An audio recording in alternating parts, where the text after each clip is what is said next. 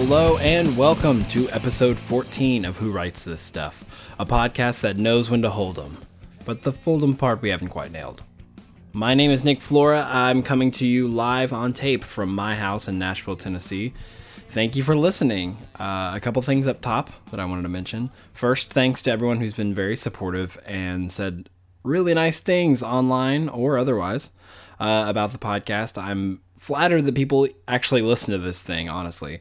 And on top of that, they enjoy it enough to keep listening to it. And uh, that that's really awesome. And I hope that you are one of those people. And if you are, I thank you. Uh, please keep telling your friends, Facebook, Twitter peeps, whatever. Tell them all. Tell them all about the podcast. Spread the word. It's really the only way that this thing will, will grow. So, not that I'm not completely uh, content with uh, just you two people, mom and dad, that are listening.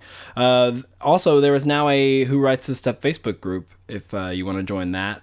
And uh, topics are being posted for discussion. Uh, some of the things we've talked about on the show and otherwise. so if you want to join over there, that'd be great. second, as you probably know, this podcast is free. we don't charge a subscription fee or anything like that, and we never will, honestly. And I, I do this because I enjoy it, and people seem to enjoy it as well. Um, and I will continue to do it until I stop enjoying it, or people at massive levels stop enjoying it. Uh, but as every mobster movie or TV show has taught us, mm, everything that is free costs something.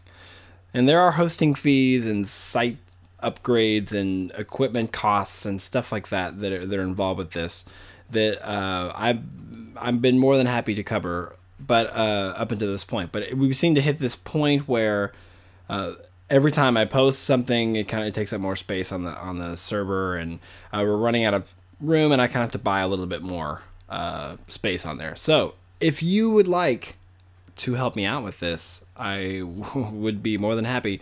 I have put up a little donate button uh, link on the podcast blog. That if so, if you're streaming this from the blog right now, you can just you you can see it clearly. Uh, the URL is who writes this stuff podcast.wordpress.com.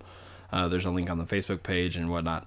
Um, there's a donation link where you can throw a couple dollars uh, our way, and 100% of that will go to the podcast and keeping it going.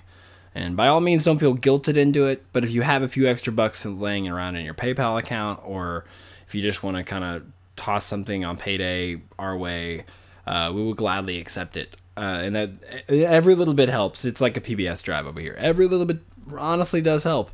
So anyway, all that ugly money talk out of the way. This week on the show, uh, we have singer songwriter Matt Wertz stop by. Uh, Matt's a guy I've seen around town some, and our paths have crossed here and there, but I didn't really know much about him, and uh, I knew he was very successful at what he does. He's been on tour with bands like Jars of Clay, uh, guys like Jason Mraz, Gavin DeGraw, Jamie Cullum, Dave Barnes, just to name a few. Uh, but he's a really great guy, and we had a good talk. Um, I, I think it was good. Was it good? Oh, no, I don't know. Well, you be the judge. Here's my talk with Matt Wertz.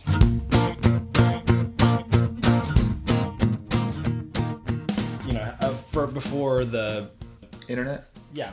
what, what, was that thing called that we? I, I don't use it every day, yeah. but I used to have like a thing in my wallet. Was that literally what you were trying to decide? Yes. Oh, really? Oh my gosh. I was, I was, totally... trying to think of a, a, a, more like a I don't know a more a, a, more impressive word to say than internet. Right. World Wide Web. Yeah. Information superhighway. All the webs. All the webs on the world. The web. Well, just the cellular network in general. I was trying to, you know, before you could save things and then never look at it again. Yeah. There was a time where I had a I had everybody I had met like their number written down in my like in a scratch piece of paper in my wallet. Nice. You know, you know in case of, I needed to use the payphone. Sure. or the house phone. We I don't even have a landline. I don't either, man. I and I was a, like I, I feel like I was a pretty early adapter to like the no landline thing. Really? And did people think you were crazy at first? Well, I mean, I don't think so. Like now, I'm kind of thinking about like I have these like really, I don't know. I'm kind of like an idealist, and so I have these like really grandiose ideas of like going back to just a landline phone. Yeah. And like doing away with my cell phone and just having like a rotary dial telephone. That would drive so many people in your life crazy. I know. and I love it. and we did it for so long though. It's like, hey, I guess I mean, I keep the same phone number, so it'd still be like my the number I have there. But if I'm not home, Yeah. sorry, you know, Yeah. I guess email me Or leave a message on the answering machine. or maybe not even have. Oh, one. not even have an answer. Oh, I don't know. Just We're I, going back like pre 1985 now. I kind of want to just like do it as an experiment and see if it'd work. You Why know, not? Cell phones are so disposable. Like you can, you know, get one and like uh, if you needed to get it back, you get it back like that. Yeah, so and especially if I use if I I wonder if I had AT and T landline service if they could do like if they could switch that over to my home line and then back over to my cell phone. they would love you if you. You know, they would. That wouldn't be. I, I don't know. I, I, I bet they could do that. I don't know. AT and T seems kind of rough on, you know, doing their job lately. Like I've I've had I have AT and T internet and cell phone, and I've had problems with it all day. really. But I think it's just weather related. Or any time since we live such in clo- close proximity to uh, Titan Stadium, Uh-huh. every time there's a game, like there's so many people in a confined Oh, no space way. that our cell level just goes to zero. We basically can't. Nobody Because can get a hold everybody's using it Yeah, there. and then as soon as the crowd kind of dissipates, like I'll get like three voicemails pop up or text just. How interesting. Yeah, I never thought about it, but there's so many people packed into that one space that it brings it. You know, it jams up the the cell line. That is crazy. It's something I never experienced until I, I moved here, and it was and it's only during like Sundays where there's Titan games or whatever. Yeah, man. I heard that that happened at um, South by like a couple years Oh, ago, and like like no one's phones worked. Brought the grid down. Yeah, and they had like the next year they ended up bringing in all these like mobile towers. Oh yeah. Wow, that's kind of crazy. crazy. Yeah, You play South by? I don't know. You never have? Uh, That's that seems to be more of a. uh, Would that even be your scene? How do you think you would go over? not really. It's not my scene, and I mean that's just not my deal. yeah, Bonnaroo. Not really Bonnaroo. No, That's not my thing either. I'm well, I'm not 19. First off, right? it seems like, like it's Monterey and even South by Southwest in a, in a way seems like a 19 year old's plight. Like that's not my yeah, yeah, yeah. like. I want to see all those bands, but I want to see them in the comfort of the venue that I love. Like Yes, yeah. I'm getting to the point now where and I want to go. To, I want to go sleep in my bed after I'm done watching. yeah, yeah, yeah, Yeah. I want to be comfortable. I don't want to. I'm to the point where like I don't want to be uncomfortable to enjoy the entertainment that I Right. like. And especially now that there's so many different ways to enjoy entertainment, Yeah. You can kind of you know wait for that to come around. They're like, I don't really want to go and stand in 102 degree heat with a bunch of muddy people. It sounds awful. it sounds terrible. It brings down the experience. Yes. I had my first experience with that at Rites of Spring at Vanderbilt Yep. years ago, maybe five years ago, was the first time when I realized like. I mean, I was 24 five years ago, but I, it, it hit me that uh, I don't want to do this anymore. Yeah. I love Ben Folds, but I don't want to stand in the middle of, you know, all the people who are waiting to hear Bone Thugs-n-Harmony next Right. to see Ben Folds play. Right. It's not an enjoyable experience at all. I, I'm with you. I did go see Phoenix at Rites of Spring. It was awesome, Oh yeah, that would be awesome. but I got there like right when they were starting, and yeah, it was pretty When awesome. was that? When did they play? last year Really? I missed Yeah. that. it was, it was bitching. Yeah, Phoenix is good. Matt Wertz, thanks for coming to my house. No problem. We're going. Are we recording? Yeah. Sweet. I don't even intro this mother. We just go Can I in. sit back this far, and then will the mic Yeah, still pick me up? you're good. It's a mighty powerful microphone it you have there. It is. It's Fancy. It looks like R two D two. I know. It's not gonna lie. It's kind of why I love it. That's might have been a selling point. And THX got the Luke got the George. Lucas thing on there too. Yeah, it's all sorts of nerdiness going on with this microphone. That's awesome. I think 100% of the guests that I've had on, on here have, have we started out talking about the microphone. Really? it's it's just because musicians by nature kind of have that tech nerdiness part of it too, where it's like, oh, this is interesting. What are you working with? Yeah. This is it. Like- there it is. Yeah, Do they also mention your Back to the Future and uh, High No. Fidelity posters? most people ignore the fact that we are in a room of pop culture. Oh man, it's like I feel like I'm surrounded by my. I, I'm being, I'm being hugged by my favorite movies. Oh my gosh, that makes me happy. Well, Yeah. th- this is an updated version of what my room as a teenager looked like. Oh man, So awesome. it much, it was it was a much more punk rock back then. Not like the style of music, but just I would just slap stuff on the wall. Yeah, yeah. It yeah, was just like there, you couldn't see the color of the wall because there's so many posters. Like I had to be surrounded by the things that inspired me, kind of deal. it's awesome. But this this is kind of the vision I had when we got this room. So this is great, man. Yeah, it's just uh, I I'm glad that you feel like you're being hugged by uh yeah by pop culture. I I saw on your Twitter that you mentioned Bottle Rocket. Yeah, you quoted Bottle Rocket or something, and uh, that's when I knew we were gonna be okay. Yeah, because you never know. You know, it could it could be uh, awkward and uncomfortable. I keep putting my water places that I don't. You gotta find your water, man. Oh my god! There, there it is, right there. Oh, yeah. Thank goodness. Find the water. It's such a big room. That, that's one of the that's one of the, the, the little portions of the podcast. Find the water. Find, find, the water. I have theme music for it and everything. We'll, we'll play over that. it's part. like it's kind of like circus music. It's like yakety sax, like yeah. find the water. Um, people love that portion of the of the show. Sometimes, sometimes they listen. That's what they, they tune skip, in for. Yeah. it's like the grand prize game at uh, on uh, the Bozo Show. It's like the only oh, yeah. you watch this thing. Good reference. The grand prize game. I don't know if many people would understand what, what Bozo the Clown is. I'm surprised you don't have a poster of Bozo the Clown up. I am too. Why don't Why don't I have one? There's only so much room, and uh, you know, there's I had to I had to pick and choose the things that most represent me. Well, I, I love Steve Martin too, man. Yeah. I mean, people since I started doing this, people have started asking me, you know, like who I would most want to talk to on a podcast, and it, it, Matt Wertz. Matt, and then second is Hoobastank. Number three. number three. Is I would Steve take Martin. yeah number number three. Steve yeah. Uh, I would even take two two fifths of Hoobastank. Just the stank. Part. Just the stank. I just want the bass player and the keyboard guy. It's off the side of the stage. yeah, and their guitar tech. Like those are the three guys that I. He just he's not really a member of the band, but I'd love to talk to that guy. I want the stank. Give me the stank.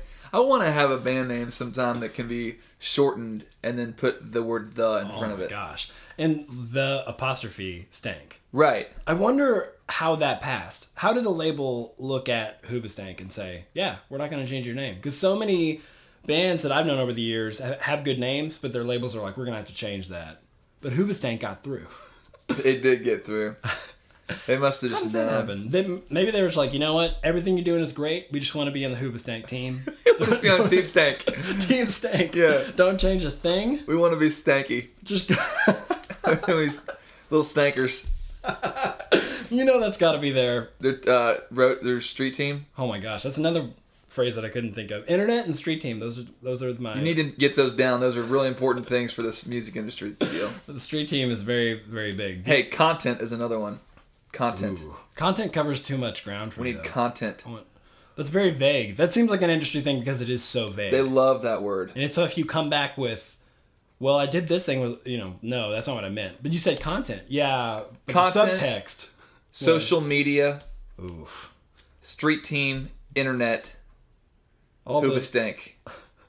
Write those down. that's all you need to that's, know. Wow, that's four years of Belmont business. You don't need. You don't need a business degree. Yeah, I just saved you eighty thousand dollars. Wow, that's amazing, and I think we're good. I think that's it. All right, cool. And we're done. Thanks, All Matt, right. for coming on. No problem. Thanks for music business lessons. well, let's get into this. Don't don't be nervous. Wait, aren't we in it already? Yeah, we are already in. Okay. It. I have a few questions that I've lined out that I that I want to know about the words. I'm nervous. I just called you the words. Do you want to stick with that? Hey, let's go with it. Uh, the words. What's the worst that can happen? Right. We'll find out. Pretty proud of myself with that one. Uh. Do you? Uh, let's start with something that's pretty easy. I don't want to. My name's you. Matt. Yeah. What is your phone number? Uh, that's pretty easy. What Social security number. this is just for me. Hey, I'll edit this out. Routing uh, numbers for your bank bank accounts. That's right. Where well, did you? Where right there on your checks. Just read them. Huh? I I uh, where did you grow up? I have two sources for this, and I want to know what you have. I say. don't know what the answer to this question is. All right. Well, we'll we'll dig deep. Do you want me to get on the internet because the internet has a couple opinions on it? I will tell you, it's not Laverne, whatever it was. There's some Maryland. Laverne, Maryland. Yeah. I don't know where Laverne, Maryland is. Somebody on Wikipedia is playing with you. That's what I've changed it back to Liberty, Missouri, which is where I'm really from. Yeah. And it's been changed back to Laverne, Maryland. See, that's what I thought. Like, just in general, I, I thought you were because that's around Kansas City. Is that right? Yeah. Yeah, I kind of thought there was it's a suburb. It's you seem like a Midwestern suburb. guy, not a Laverne, Maryland. A Marylander. I don't even know what that would be, but you, you don't seem like that. I don't know what Maryland is either. It's like, it's not northeastern. but it's not southern. It's not midwestern. I need to have a map in here too. Maryland and Virginia kind of confuse me. I don't know if you're like, are you guys in the south? You're not in the south, but they do have Chick Fil A. They do. Technically, they are in the northeast, but they the people act like they're in the like southern part of the Midwest, like Mis- Missouri in I guess. Well, unless you're West Virginia. West Virginia is kind of redneck. Yeah. Which is which blew my mind when I went there. Yeah. I'm like, this is northeastern because I grew up in Arkansas, which is really southern. Yes. And then you hit, you know, you, you're heading to New York. You get off at a a rest stop, and you very quickly get back in your car because people are scary. But Arkansas is a different southern than Alabama and Mississippi. Very true. Thank you for making that distinction. It's a different deal. It's same as like Oklahoma and Texas aren't the South. No, it's more like Southwest, but it's in the middle. But they're in the middle, so I don't know.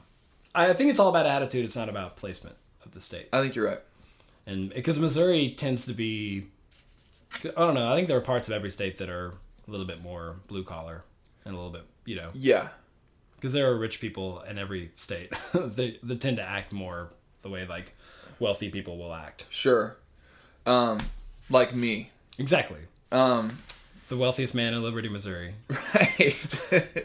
Even though you're you live That's there. something else. No, Liberty was a really pretty honest suburb of Kansas City, and they, you know, twenty thousand people probably, and Oh wow. um, great public schools, and Yeah. you know, every, but everybody kind of, everybody kind of knew everybody, and Yeah. I don't know, it was great.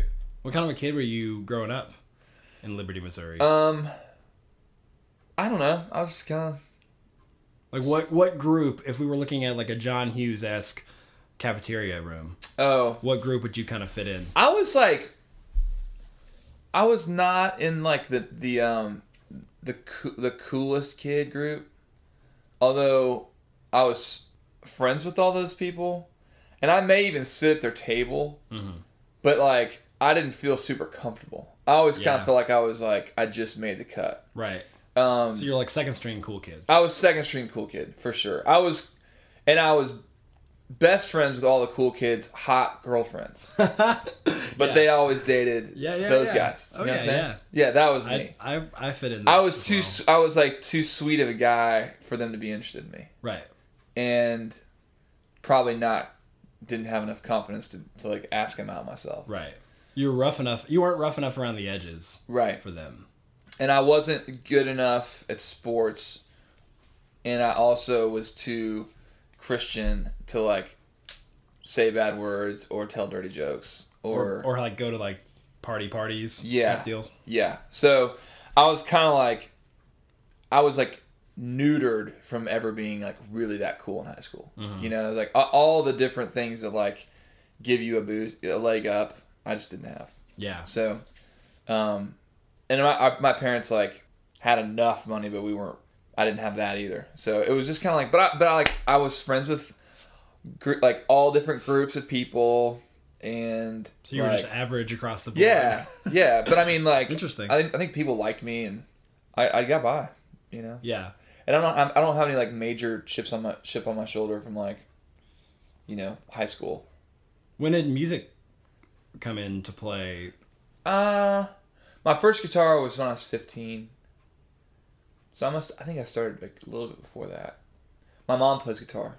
Through that, I kind of took interest in playing. And then when I was 15, I got my first guitar was a Gibson Marauder. It was an electric guitar. That sounds awesome. It looks like a it, it's basically like a what is it? It's it's a it's a Les Paul body shape Mhm. but um, it's not an arch top. It's just like flat. It's kind of like if you were to take a like a Telecaster and make and like cut it into the shape of a of Yeah. a Les Paul, you know. Marauder. But it had a flying V style headstock. Um, it had a maple fretboard. It was mahogany, mahogany body with a black pickguard. Uh huh. Uh, maple headstock or maple um, fretboard and like a black um, headstock that was like in the shape of flying V. It's pretty awesome. That sounds. aw- And the name was Marauder. Marauder. So that's pretty awesome. well. Yeah. So that was my first guitar, and then like when I was 16, I got a a black Alvarez um, acoustic electric um, guitar, Dreadnought, and yeah. I played that until I was a freshman in college, and that's when I sold that, and then I had saved up some other money, and I bought a Taylor 312 CE. So that was my first. Different. That was my first like legit guitar. Yeah. And that's when I started writing songs.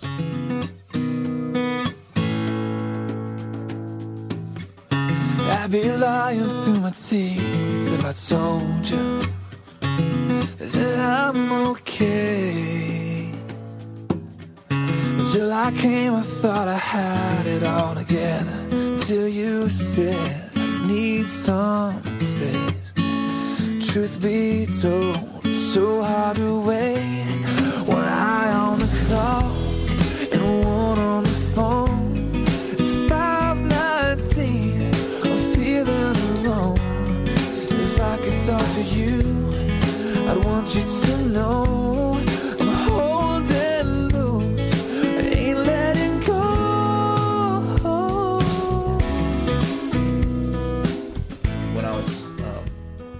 That guitar, it was almost like they just. So from age 15 to freshman year of college, you didn't really write at all. Nope. You just kind of played. Just played, learned Nirvana, program yeah. songs, wow. um, Toad the Wet Sprocket, REM, U2. Yeah. Just like that was that was what I did, and it wasn't like an identity thing for me. Like people in high school really didn't know I played guitar, um, so it was kind of like. But when I got to college, it was a little more like it was kind of harder to it was harder to hide because you're in the dorm and you got yeah. you know it's like there it is. And I wasn't really trying to hide it in high school. Just I had no paradigm for that being cool. Yeah, or, you know. Where'd you, where'd you go to college? I, my first year I went to Central Missouri State University, uh-huh. and then I transferred to Illinois my sophomore year. Okay. So. So you, you turned into the guy in the dorm with the guitar. I did, and thankfully there weren't a lot of those guys back then. Yeah. I mean, I don't know if I just, I just landed on the right dorm floors, but like I literally was like the only guy. And I was definitely the only guy that wrote any songs or sang or was mm-hmm. trying to sing. And so people just thought it was cool. I think they just liked me in general, so they yeah, I just got encouraged a lot in it. And so yeah. I just kept doing it and um, I'm thankful because dude, I could not sing a lick back then. I mean, like my voice was so small and it was and I didn't have any control over it and the tone was awful and like and for some reason, people just kept like encouraging me to do it, and so I just did it more. And and I think huh. as I did it more, like I got better. Yeah, you know? yeah. And that's interesting because I don't, I don't. I think a lot of people don't realize that you aren't just born. And a lot of people aren't just born with like a voice. Like a lot of people have to work at the way you work at playing a guitar. Yeah, you have to work at singing the right way. And some people are born with it. Some people just sing the first time, and you're like, oh my gosh, where did they come from? Yeah. But you know, it's it's some people have to work at it. It wasn't born in for my for me and my family. Like we're all like we all enjoy music, but like nobody, nobody's like, you know, prodigiously good, just like naturally. Yeah. So I think you know, I just had to work at it, mm-hmm. and I think my family was a little like, "What you're doing? What?" When I kind of announced that I was going to be trying to make a go at music. Because what were you doing before then? Like, what was your I studied kind of trajectory? industrial design, which is like product design. Yeah. I, I would design this that microphone, microphone um, or that computer, or that internet. No, oh yeah, I would design the internet. It's everywhere. It is. The internet is the holy spirit of technology. oh wow, amen. Yeah, let's pray. Okay. Bring it in. Um, that puts a whole new spin on. It's that. everywhere. Yeah, almost. Um, I don't know where they. Anyway, tangent. but that's what I was had gone to school to study, and and so it was kind of it definitely was a little bit a little bit of a left turn when I yeah that's not really like, hey I'm playing music. People were like you're doing what? Like Nirvana and like like you did at home. Yeah, I don't even think they would have. I mean, you mean like Michael W. Smith? Yeah, Oh yeah, yeah. Amy yeah. Grant was that the was a pretty conservative Christian household. Mm-hmm. You're saying. Mm-hmm. So that was the so was a, a, few people that I've talked to on here have talked about introducing bands that weren't like that that weren't like your contemporary Christian into the household. Right. Like even U2 at the time or yes. or Toad the Wet Sprocket was that a big ordeal? Yeah, it was. And thankfully, I had a youth pastor who went to the college. It was in my hometown, and um, and my parents loved the youth pastor, and Sean like was great, and but he also like listened to like he was a big music guy, and he listened to U2, he listened to Toad the Wet Sprocket and REM, all this stuff, and like, and he was the guy that like introduced me to U2 really, and like, game changer. Yeah, totally, and and especially when I when I heard that like they started out they, they, they're Christians, I was like, right. what? And it just made it, that justified that into the household, and and also just a lot of that music, a lot of the music that that Sean would have like introduced me to was totally just great music. I mean, Toad the Wet Sprocket was you know awesome, yeah. and like there wasn't anything like super questionable about what their, the content of their. That's music. true. It, it definitely was the way that I rebelled.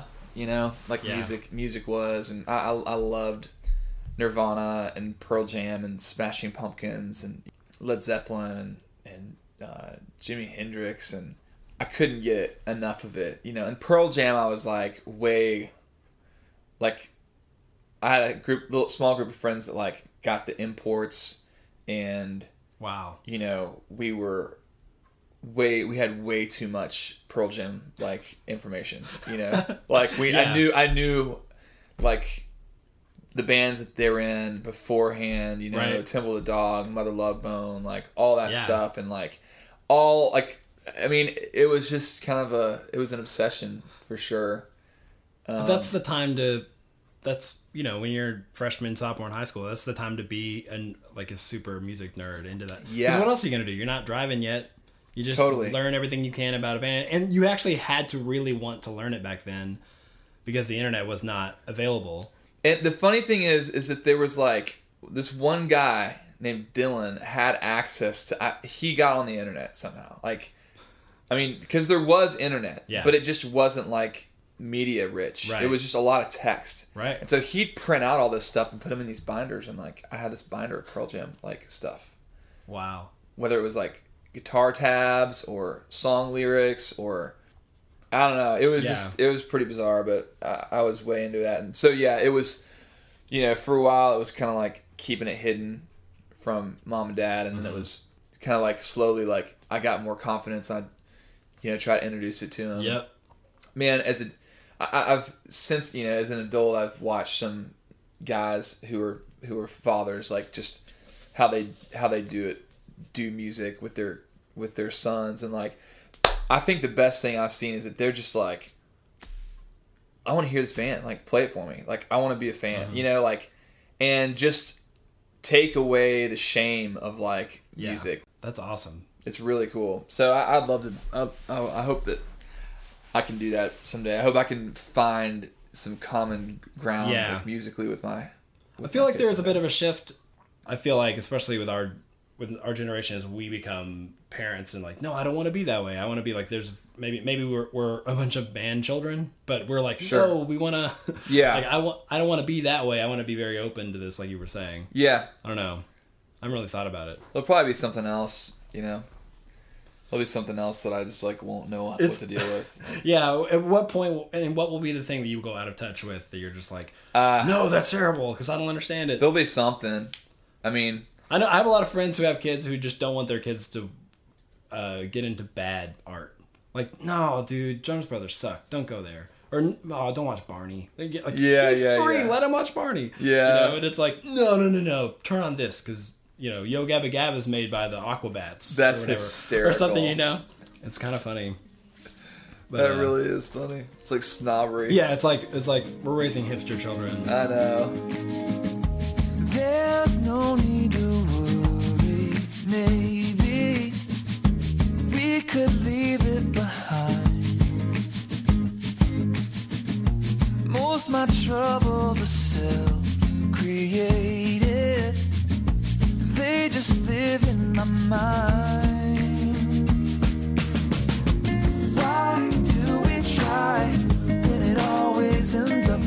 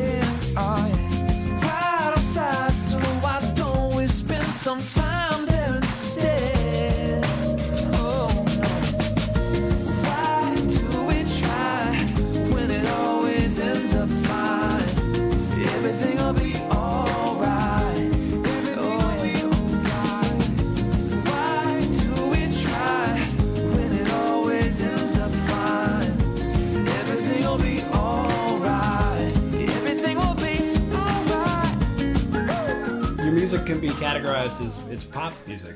Yeah, essentially. Yeah. And so where where did that kind of that curve come from? From getting like liking all those bands, like those kind of '90s grunge esque bands, and the harder edge to just this kind of softer. Yeah. Side. Was just growing up and just being like getting out of the teenage. Just got over rebellious? it, man. Yeah. No. Uh, let's see man, I think at some point, probably early, like it was either senior of high school or freshman year of college, was introduced to like that first Jars record, mm-hmm. and then Caedmon's Call, and yeah. then Waterdeep, and like Bebo Norman, and everything that was happening. Kind it was like, like acoustic hard on sleeve college, the the, yeah. the Christian college. Uh, independent, yeah, the grassroots mm-hmm. music mm-hmm com thing. Yeah. That I was like in. That was it for me. And then and then I remember in 2000 um, being somebody introduced me to John Mayer the, for the yeah. first time and I was like, "Oh man, I couldn't get enough of I just thought it was great. I mean, and, and, prior to John Mayer, I was like, you know, I was a casual Dave Matthews listener. I wasn't like the guy that was wasn't like into Dave, you know, right. like but I was. You didn't have like a wind dancer tattoo, whatever that. No. Yes. Insignia is. I didn't have that, but I I like I had seen him. Yeah. Maybe a couple times. So I think I think like somewhere along the line I just I just connected with like this the singer songwriter you know and mm-hmm. I, and I had a band in college um, called Damascus Road because wait I've heard of Damascus Road did you guys do anything how do I know that name? I don't know. You may you may have like stumbled onto our band somehow. I don't know. Did you guys ever tour with the Normals? That sounds like a weird question. But, no, because um, I, I, saw the Normals on like every tour they went on. They're so great, man. They're one of my favorite bands. They're great. I love Coming to Life. Coming yeah. to Life. Yeah, yeah, yeah. Holy crap! Yeah, that one changed uh, a lot for me because I wrote music. I wrote little songs, and then I heard that, and I was like, oh, there's another level. Dude, Black Dress. yeah. Man. Yeah. But even like the deeper tracks on that, like I, I felt like I was, you feel like you're reading a, a really theologically deep book when you're yeah. listening to it because there's I don't know. And, it's so it was so. And I'm good friends with Andy Osenga now, and just to hear him talk about it, he's like, oh, you know, we were just trying to sound smart, and I'm like, no, no, there was something to it. Like yeah. there's definitely something to it, but. I remember how I got that record. I was a senior, and I called Third Coast booking agency was booking all the bands that I wanted to that I would want, have wanted to tour with, mm-hmm.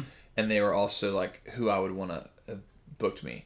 And so at that point, I was had a band, was know, knowing that I was going to take a shot at doing this like mm-hmm. independently or, or, as a as a solo artist. Right. Um, after I graduated, and so I called Third Coast, and I was just like can I? Can you guys? I mean, it was like, how does this work? It was literally like, how, like, how does this work? Like, is there an FAQ line you, that I can? Yeah, but and they're like, and I can't remember how it came, shook out, but essentially at, at the end of the day, they're like, well, you go to Illinois, like, would you ever want to put on a show? I'm like, sure. And so they just sent me press kits for Bebo, for yeah. the Normals, for Caedmon's, and so I got these CDs for free. I'm like, sweet. I yeah. mean sure. Like, I should call you guys again. Yeah. So that's how I got the normal CD. Oh wow! They just sent you a press kit. Yeah, and I and I just wore that thing out. Yeah. But I think it's hysterical because like desperately just wanting to like them to you know yeah book me and then it's funny I moved to, I moved to town and probably was here was doing my thing for about a year and then you know I get I start getting phone calls from from them you know. and uh, I was like, huh. Dealt with. I've booked bands. Like I've been the promoter on the other side of it too, and mm-hmm. I've talked to all those guys before. Yeah. Essentially doing the same thing. Like, how do I get in a room with these people that I, you know, yeah, aspire to be? because mm-hmm. I just want to ask them really dumb questions about how they do it. Yeah, which is not completely different from what I'm doing here. That's exactly what you're doing. but here. I'm kind of just yeah, yeah, yeah, yeah. but in, on a different level. Uh, that's interesting. So, what did how did Damascus Road kind of dismantle, and you realize like I'm just gonna go out on my own instead of? I asked the guys if they wanted to like give it a shot after we graduated, and and nobody else was like wanting to do it. Mm-hmm. Um, there was, um, I had a, a, an electrical engineer playing bass, mechanical engineer playing drums. Um, the other keys slash guitar player was um, an industrial design guy who was going to get his MBA. Wow. So it was just like all these guys were a lot smarter than me. It wasn't obviously. like a philosophy major and uh, no, we were we were major. all we were all like everybody everybody was like really smart. Yeah. And they're like, we could have a job like next week that pays a lot. we'd, we'd, we'd, rather not sleep on people's floors and. so I was the only one dumb enough to do it, and, and honestly, in hindsight, it's like one of those things that it, it, initially I was like kind of like it kind of hurt. They didn't want to go do it, but I just see how God was kind of taking care of me because there's no dude making a band work is next to impossible. What was the next step from there? Like, what, where, what were the kind of the first places you started playing? Well, the next step was was deciding like to record a, a record on my own, and and I recorded that with um, the guy that helped us record the Damascus Road record, Steve Wilson, who coincidentally was my Young Life leader in high school. Okay. Um, and and the reason why I kind of like started writing songs and I mean because I was just kind of watching him what mm-hmm. he did with his band. So um, he had moved to Nashville, and so I came down here the spring break of my senior year, and we um, and I had some songs and and we got the basic tracking done on those tunes, and then I just kind of left him with him, and he did all the like extra like guitar stuff, like yeah. the, like the hook type things. Um, and any kind of harmony stuff that needed to happen like he did all that while I was in school and then by the end of the semester you know it was ready to I did the artwork for it yeah. I, I, I was you know still good with Photoshop right. and, and PageMaker and Illustrator and everything so I did the artwork and by by the time it was I was graduating I had like in deciding to record I also kind of got set up with some Young Life camps to play that summer. I, I was really involved with Young Life all through high school, and then in college I was a leader. And at, at camps they have a, mus- a special musical guest a lot of times that's mm-hmm. there all week and kind of plays a song, an original song before the, the speaker um, gives his talk every night. Right. And so there's like this kind of like another avenue for people to connect with the messages going on. And so I got hooked up with with two different months of that in the summer. And so that kind of like solidified like okay, I'll probably be able to pay this off yeah. by the end of the summer and um, so so that that's kind of what gave me the green light to, to go for it. The CDs like arrived at camp like midweek. Wow. That that first week. Um, and I think by the end of that first month I had paid off I'd like made enough money to pay off um, Steve and pay off my parents. They'd give me a loan to get the first, you know, thousand yeah. CDs printed, and and the response was good. Like the people... great response. I mean, I think people just liked. Um, I just spent a lot of time with kids, and I think if people like you, yeah, then they're gonna make allowances for your music if it's that not is that true. Great, that is very you know? true. They and so a little bit of a leeway there. Yeah. So I, I really, I think I really like benefited from that a lot. There was kind of this like insulated, padded, like I had just a lot of grace early on. Mm-hmm. Um, Which is good when you're first starting something that potentially scary to have that kind of push and that much enthusiasm behind it because yeah. you can be like, okay, well, I had this thought to do this thing that this original thing that I haven't really tried before, you know, and at least there's some sort of. And, I, I wouldn't have been able to do it like if there wasn't that enthusiasm and like encouragement. I, yeah. I, I would I would have gotten disillusioned very quickly, and I would have probably been like, been oh, like oh, "This isn't worth it. This isn't worth it. I'll, I'll just go get a job." You know. Yeah, because you have that degree. Else. You have that degree, right? Mm-hmm. Have you ever done anything with it? No. Do you when you write? Do you write for a specific purpose, or you just do you sit down because you need to exercise the muscle? It's um, as I have progressed in my career, unfortunately, the writing because I just need to do it has diminished, and it is become more of an act of like willpower to to sit yeah. down and write. Um, now, over the last year, I've begun like doing more like co-writing in town, like mm-hmm. for maybe like for songs to be cut outside of myself, yeah. and um, that has really been a good exercise for me to um, to like to you know to like really work that muscle. Yeah. And um, and it's in a different way because you have to kind of think in other people's voices and. Well, you you could think that way. Mm. I I don't write that way. I, really? I just I just kind of keep writing. Whatever makes a song good. Yeah. Like, instead of focusing on like the the spin that you have to put it on. Yeah, I don't really do that because I'm not. I'm not good at it, and so I just kind of do. I mean, granted, I haven't had any cut, cuts yet, so it may not work, but um, I have like just kind of written songs, you know, and some some of them are like songs that I would want to sing, and some of them aren't, you yeah. know. Um, but most of the time, it's fun, you know, just yeah, like yeah. being creative and making something new. It is. It's true. Along the way with these, with your kind of full length, I guess, as we are talking about, um, was there like a specific song or like certain songs on each record or or record uh, specifically of yours that when it came out or when you, when you've heard the finished product, you kind of nailed you as an artist. Like, oh, this is who I am. Like, or that that that represents me really well. Oh, oh, okay. Because you were always kind of trying to like, what's the best representation of me? Right. And it doesn't always quite get there. But was there kind of that moment? Are you still looking for that?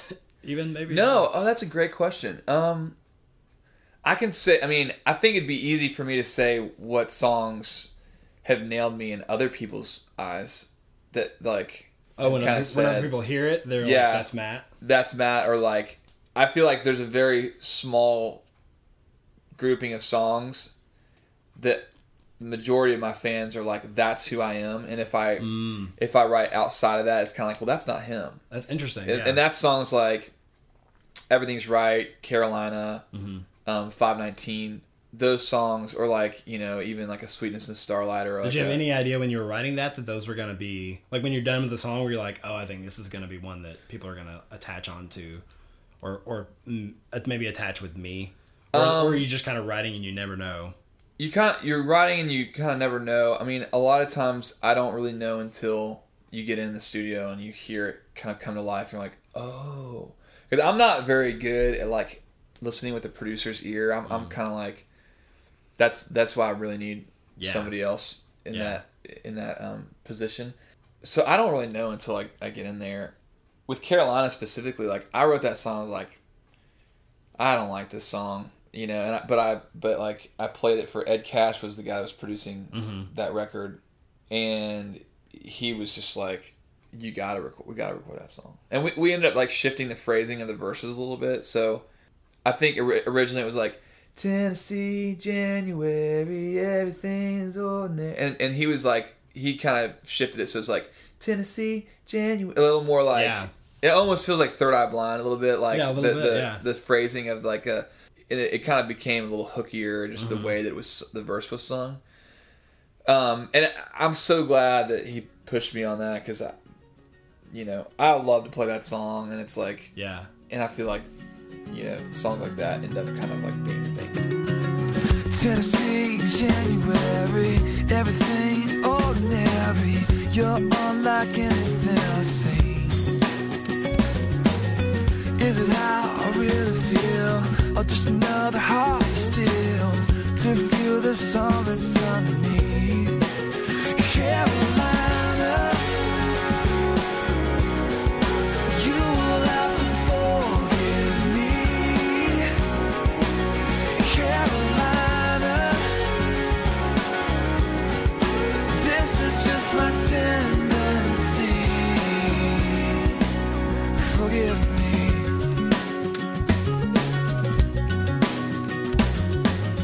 It, it is tough because you know I, I put out this EP called While We're Becoming um, in 2010, and it was like a real like kind of stretch for me creatively, and I was like just kind of going out on a limb and wanting to make something that was a little left of center, and Yeah.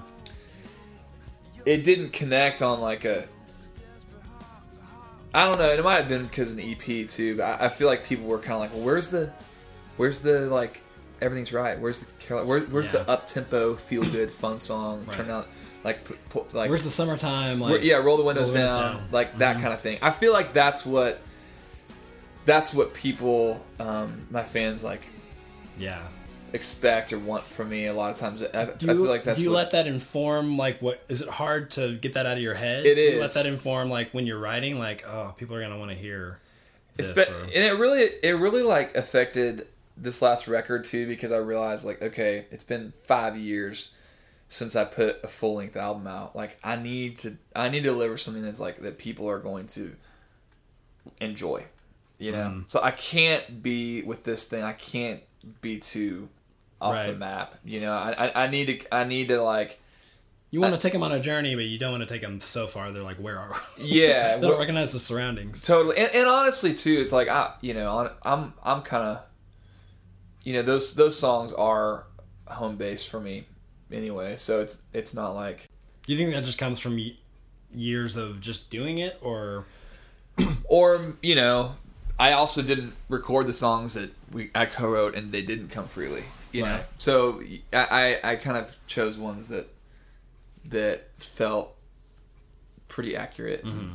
you know, it was nice because I I had years, I had you know several years of songs that to choose from, and I, I'd say about half the record was you know smattering of over the last few years, and then half of it was you know within a few months of like okay I've got a record to write. yeah, You know, yeah, so it was nice to be able to have like songs like "Someone Like You" that was written in like 2004 probably, and then and then songs that were like um, "Somebody's Gonna Love You" that were written maybe you know a couple months before hmm we went in the studio or something like that.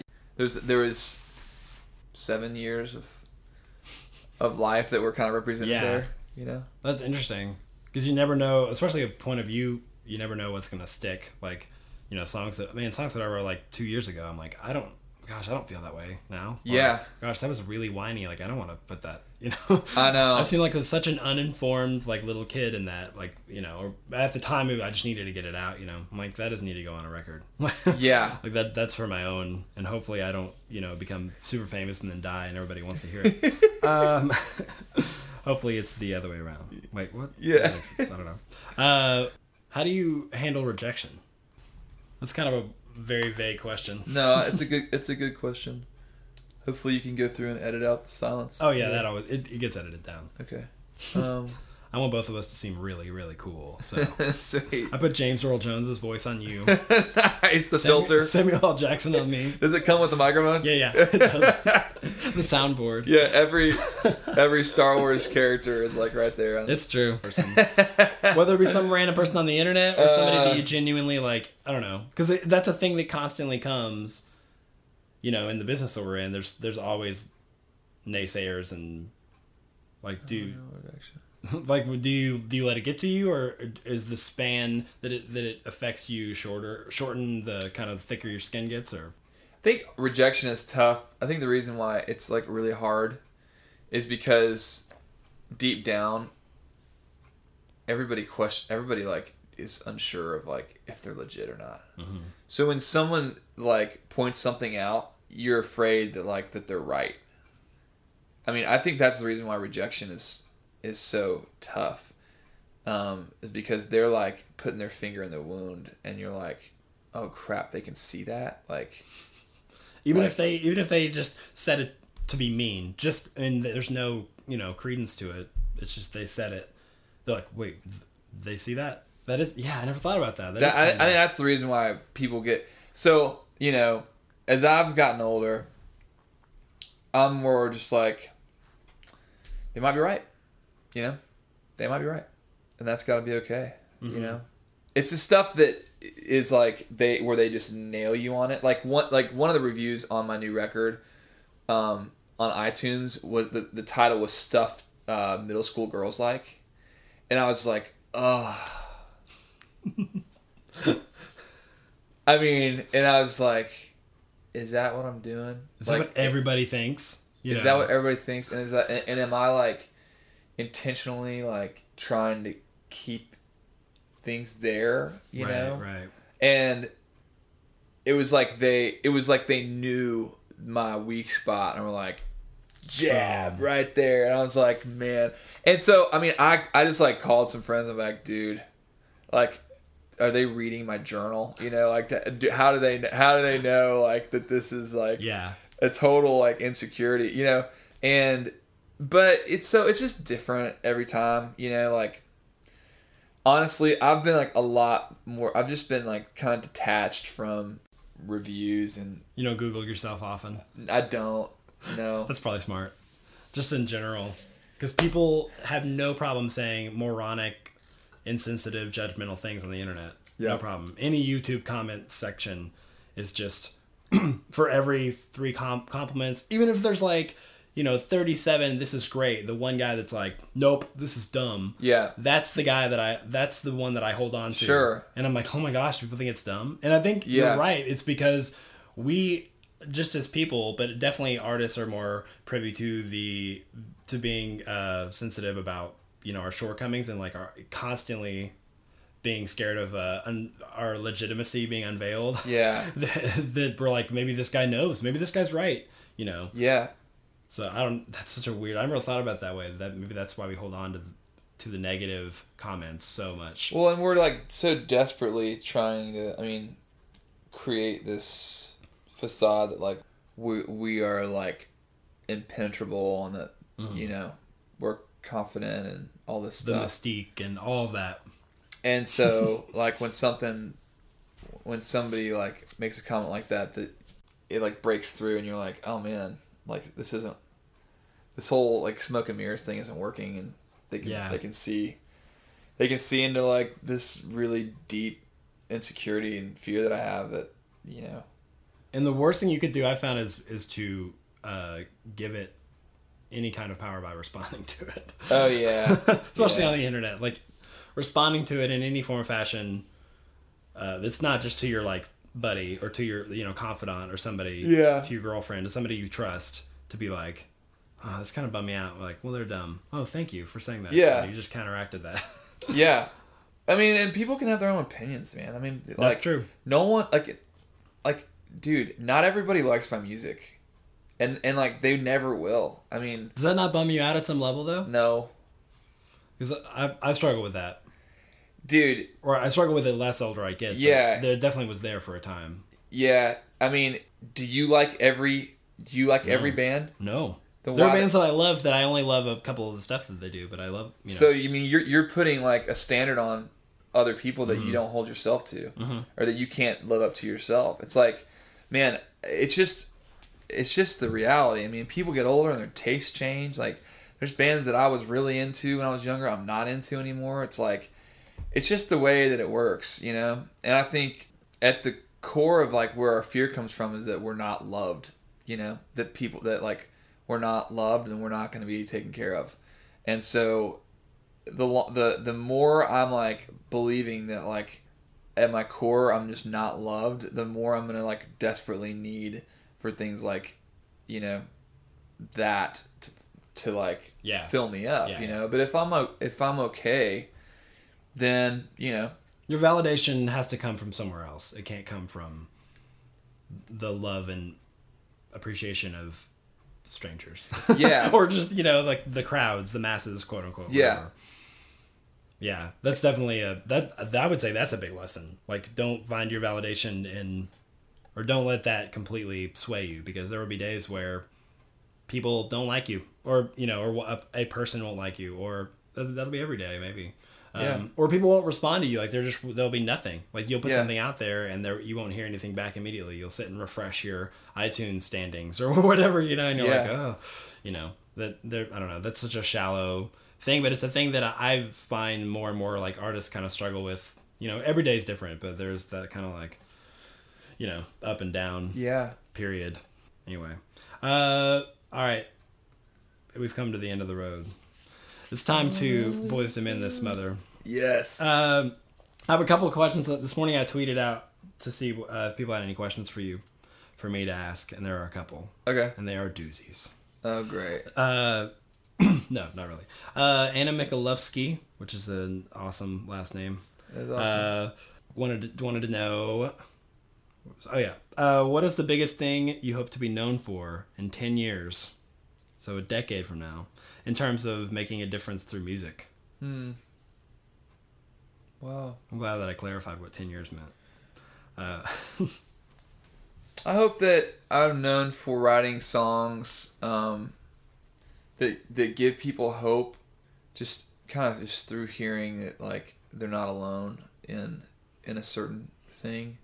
Um, I think what made me want to write songs in the first place was hearing songs that like I really may have been like the first time that I like you know as a teenager I heard I was like almost given permission to feel a certain way, you know, yeah, especially yeah. in like a conservative Christian home where I, I felt like I, everything had to be like perfect all the time. It's like all of a sudden I'm hearing some somebody else say something. I'm like, oh, like that's okay, you know, and like you feel that way, and so yeah. Hearing another a, a similar like opinion that you have, but maybe haven't voiced, come through your speakers. Is Yeah. powerful thing.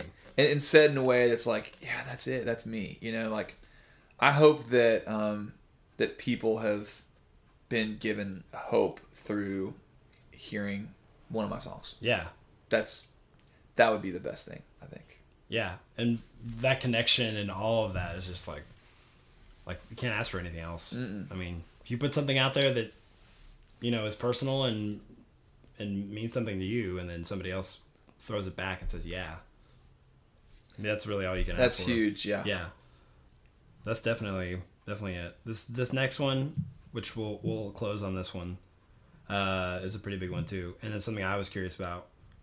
uh, Holly Freeze wants to know when will we get hoverboards Back to the Future Two promised us we'd have in 2015. When's that gonna happen, Matt Wertz? Was she listening? Uh, or no, she Yeah, couldn't this have is been live. listening. I was gonna say, No, I know. how does she know about hoverboards? Uh, she's actually a friend of mine and had never seen Back to the Future, Uh huh. and I loaned her the trilogy this week, and I think she she just watched them, so it's on the brain Nice. probably. Man, I don't know, but did you did you grow up hearing about like the rumor that it was like hoverboards used to be in stores and like the mo- like the moms association? Oh no, I didn't hear that. Oh, yeah, I mean like They took it out. they took it out because they were they were dangerous. So like, oh yeah, hoverboards. I mean, literally like when I was a kid, was like yeah, they used to have them at like KB toy stores, you know. no way. But like maybe that was the moms. It was like this amb- ambiguous, like the moms, like like Moms what America mom? But then like out. moms of America, yeah, like MOA.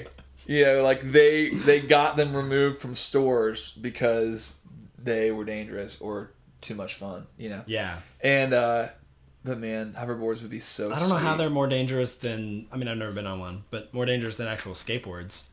I know, Uh, kind of the same thing, only you know you're hovering. I know. I want a hoverboard so They bad. do go on water for a second though. Maybe that could be dangerous. They do. It's such a maybe that was just a Liberty, Missouri thing. No, I talked to other people that Laverne, were like, yeah, it was it was definitely a Laverne Maryland thing. I've talked to other people who are like, yeah, the moms. I'm like, yes. oh man, but you know, I'll, I'll be I will be the first in line when uh When hoverboards become, yeah, for sure. it's got to happen. And jetpacks. I feel like any day now, Apple's gonna release both of them. Dude, What if that was the next thing? What if like they were just like, all right, we're done with with media. We're just gonna we're gonna give you jetpacks. Recreational, recreational For- things. yeah. Yeah. for the next five years, we're gonna release different forms of hoverboards, jetpacks, and like personalized space shuttles. Oh my like, That's what we're gonna do. that'd be amazing. Steve Jobs, you know, would he would get elected president immediately? Like he, it, oh my gosh, I think you get elected president like now. it's true. He already has more money than we than the than the country does. That's crazy, That's insane. Oh my gosh. dude. Man, thank you Well, for having well, me yeah, come, man. I appreciate thank, it. Thank you for coming on Yeah. and, and doing this. Great conversation. Well, that's the show. Thank you so much for listening. Uh, I hope you enjoyed my chat with Matt. He's a good chap. That all works. Anyway, if you would like to check out Matt's music, you can do so on the internet. Believe it or not, at mattwertz.com or on Twitter he's at mattwertz. Uh, and then he has a Facebook page which has like a bajillion likes. So go ahead and be bajillion in one. Uh, anyway, also if you would like to get a hold of us, you know how to do it. It's who writes this stuff podcast at gmail.com or at who writes pod on Twitter. And uh, also if you want to leave iTunes feedback on the iTunes. Uh, that really helps us out uh, as far as iTunes standings and all that junk goes. Uh, and it kind of helps a, a, little bit more exposure the more people who uh, leave positive feedback on, on the iTunes uh, page, I guess. It's Yeah, we have our own page. So if you want to go there and leave something positive, uh, iTunes tends to look at that. So, anyway, thank you so much for joining us. Um, and we'll be back next time with more Who Writes This Stuff. Please, on me, this time, for real. Have a good week. Anytime,